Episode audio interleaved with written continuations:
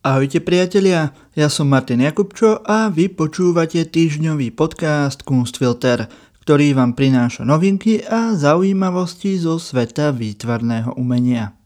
Dnes si predstavíme kontroverzný projekt britskej vlády, ktorý má historickú zlievareň premeniť na budikový hotel.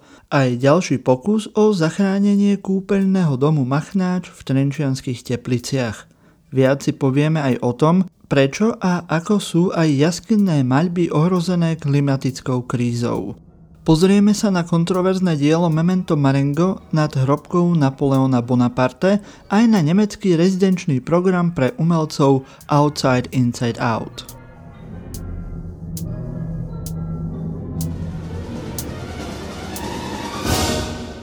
Nová štúdia spracovaná pod vedením Jean Huntley z organizácie Place, Evolution and Rock Art Heritage tvrdí, že zmeny podnebia majú negatívny vplyv na jaskinné maľby. V južnom Sulavézi v Indonézii je viac ako 300 jaskinných lokalít vystavených riziku zhoršenia. Na tomto mieste sa pritom nachádzajú niektoré z najskorších jaskinných umení, aké kedy boli vytvorené dokonca staršie ako niektoré známejšie lokality v Európe, ako sú Lasko a Šové. Maľby v Indonézii boli vytvorené pomocou červených a morušových pigmentov a nachádzame na nich vyobrazenia ľudí a zvierat. O jaskyni Sulavézy sme už v Kunstfiltri informovali. Nachádza sa tu najstaršie vyobrazenie zvieraťa, bradavičnaté prasa, ktoré má najmenej 45 500 rokov. Štúdia Jill Huntley vysvetľuje, že soľ, teplo a extrémne poveternostné podmienky prispievajú k degradácii týchto dôležitých miest. Neustále zmeny medzi suchým podnebím a monzunovými zrážkami spôsobuje hromadenie soli na povrchoch jaskyne. Táto kryštalizácia soli poškodzuje vápencové povrchy vo vnútri jaskýň, čím vytvára trhliny na povrchoch hornín a spôsobuje, že sa z pravekých umeleckých diel olupuje farba. Oblasť, v ktorej sa nachádza Sulawesi, austrálsky monzunový región, je najviac atmosféricky dynamická na Zemi a preto je obzvlášť náchylná na zmeny podnebia. Vedci zistili, že miera kryštalizácie soli sa zvyšuje. Miestne komunity, ktoré po celé generácie sledovali miesta s jaskinným umením, tvrdia, že deštrukcia rýchlo postupuje a v posledných desaťročiach zaznamenala viac strát ako kedykoľvek v ich živej pamäti. Reprodukcia kostry Napoleónovho obľúbeného konia Marenga bola zavesená nad hrobku francúzského cisára v Paríži. Toto umelecké dielo však pobúrilo súčasných fanúšikov známeho generála, ktorí si pripomínajú 200 rokov od jeho smrti. Umelecké dielo s názvom Memento Marengo od umelca Pascala Converta zväčšňuje Napoleónovho lojálneho koňa, ktorý niesol generála viacerými bitkami, kým ho v roku 1815 nezajali britské jednotky pri Waterloo. Convert založil svoju prácu na starodávnych tradíciách koní, ktoré sprevádzali svojich pánov do hrobu, pričom kopíroval kostru z pozostatkov čistokrvných koní uchovávaných v Londýnskom národnom múzeu armády. Viem, že niektorí ľudia možno tejto práci nerozumejú, ale je to všetko len nie neúcta. Uviedol Eric de riaditeľ Francúzského národného inštitútu dejín umenia, ktorý zorganizoval sériu moderných umeleckých diel vystavených v komplexe, kde je Napoleon pochovaný. Koňa Kostra paradoxne umožňuje akési znovuzrodenie Napoleona Bonaparte, vysvetlil de. Smrť je realitou vojny. Od pradávna máme tento obraz bojovníkov vystupujúcich do neba na koňoch. Napoleonskí fanúšikovia však toto dielo odmietajú. Historik Pierre z Foundation Napoleon to vo svojom stanovisku pre denník Figaro označil za groteskné a šokujúce. Šéf Foundation Napoleon Thierry Lenz sa na Twitteri vyjadril, že nedokáže uveriť, že umelecké dielo bolo nainštalované nad hrobom jeho ikony. Iní umelci, ktorých diela boli vystavené v blízkosti Napoleónovho hrobu, sa viac zamerali na Napoleóna ako na cisára. Čínsky Jan Peiming maľoval obraz okamihu, keď sa Napoleon slávne korunoval, zatiaľ čo Damien Derubois ho ukázal ako čierneho otroka v reťaziach. Vláda Spojeného kráľovstva schválila kontroverzný plán, ktorým sa zo storočnej zlievarne Whitechapel Bell vo východnom Londýne stane butikový hotelový komplex.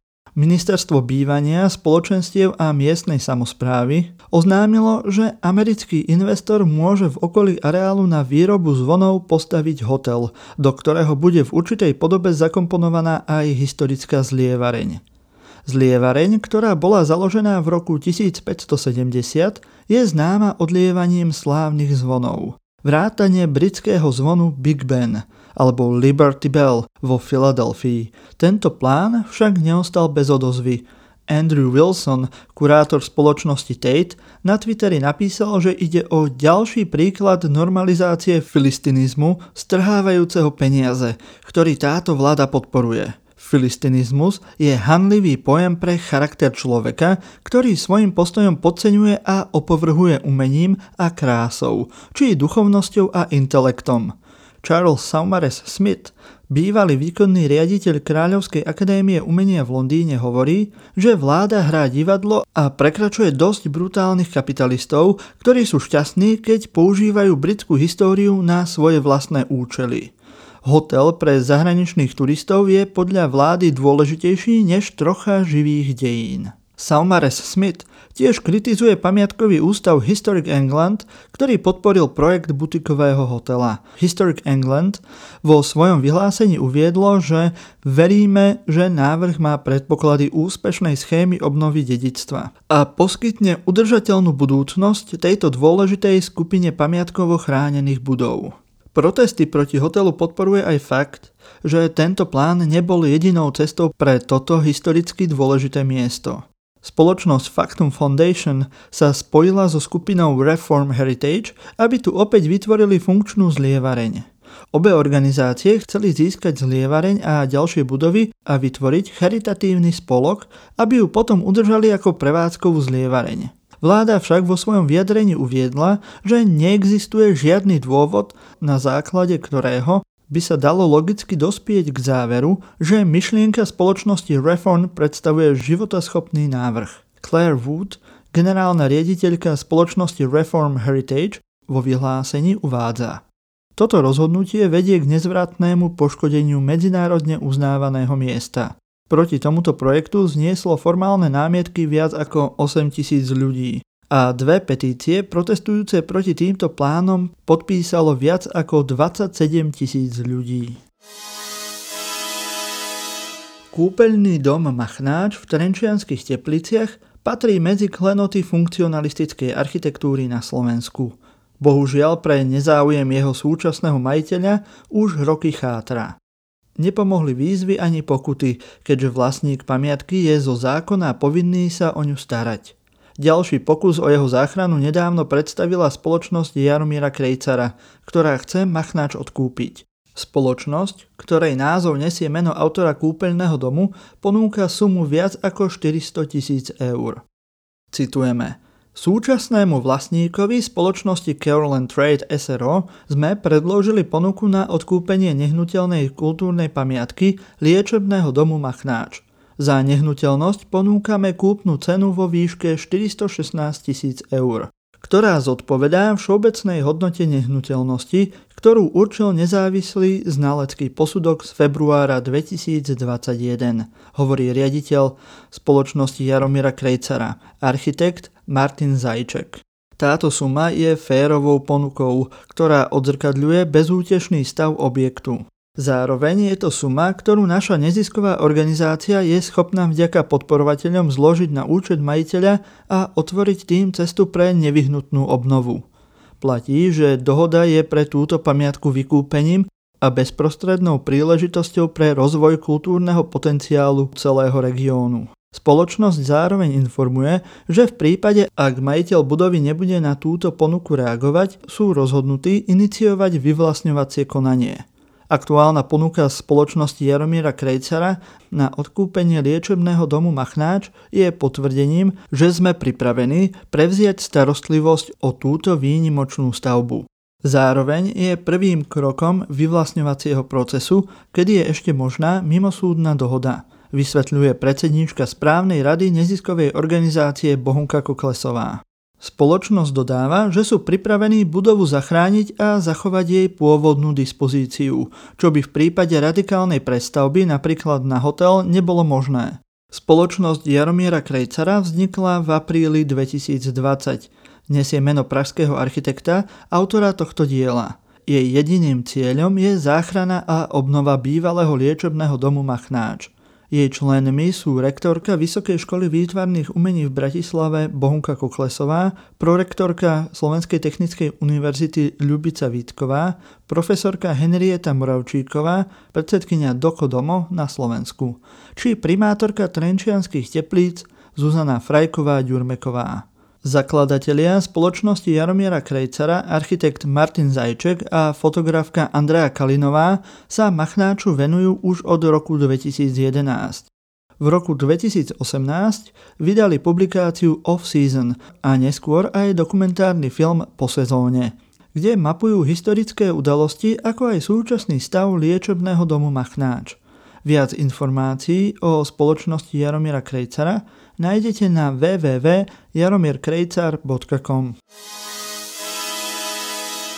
Teraz tu máme výzvu pre umelcov, ktorí by sa chceli zapojiť do rezidenčného programu v Nemecku blízko českých hraníc, ale naskok od Národného parku Saské Švajčiarsko.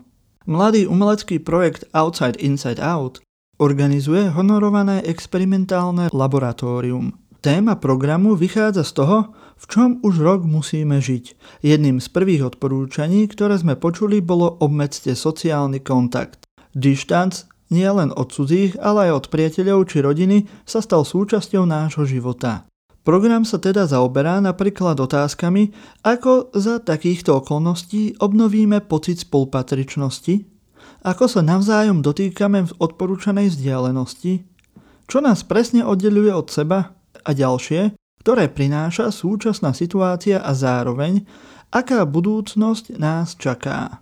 V prípade, že máte záujem podieľať sa na tomto experimente, navštívte stránku, ktorú nájdete v popise tohto podcastu, kde nájdete všetky podrobnosti a podmienky pre zapojenie sa do tejto výzvy. Prihlášky spolu s ukážkami vášho portfólia môžete posielať do 15. júna tohto roku. Vyhodnotenie bude 5. júla. Úspešní uchádzači sa zúčastnia honorovanej dvojtýžňovej rezidencie v štát Vélen v Nemecku.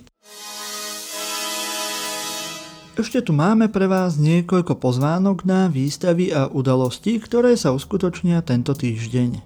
V útorok 18. mája v Niterianskej galérii začne Týždeň Niterianskej galérie – Podrobný program nájdete na stránke nitrianskagaleria.sk. V stredu 19. mája v Bratislave prebehnú o 17.00 v galérii Pálfy vernisáže dvoch výstav. Výstavy Intímne krajiny Jany Oušákovej Hýbalovej, Michaly Rázusovej Nociarovej a Ksení Bergerovej. A výstava Kým sa vyčasí Martina Letricha v časti Galéria Statua v bratislavskej Zahorian Fun Espen Gallery o 17.00 otvoria výstavu Romana Ondáka Kamufláž. V Bratislavskej galérii Nova o 18.00 prebehne vernisáž výstavy Ján Mýtny mladší, medziobrazy a zaobrazy.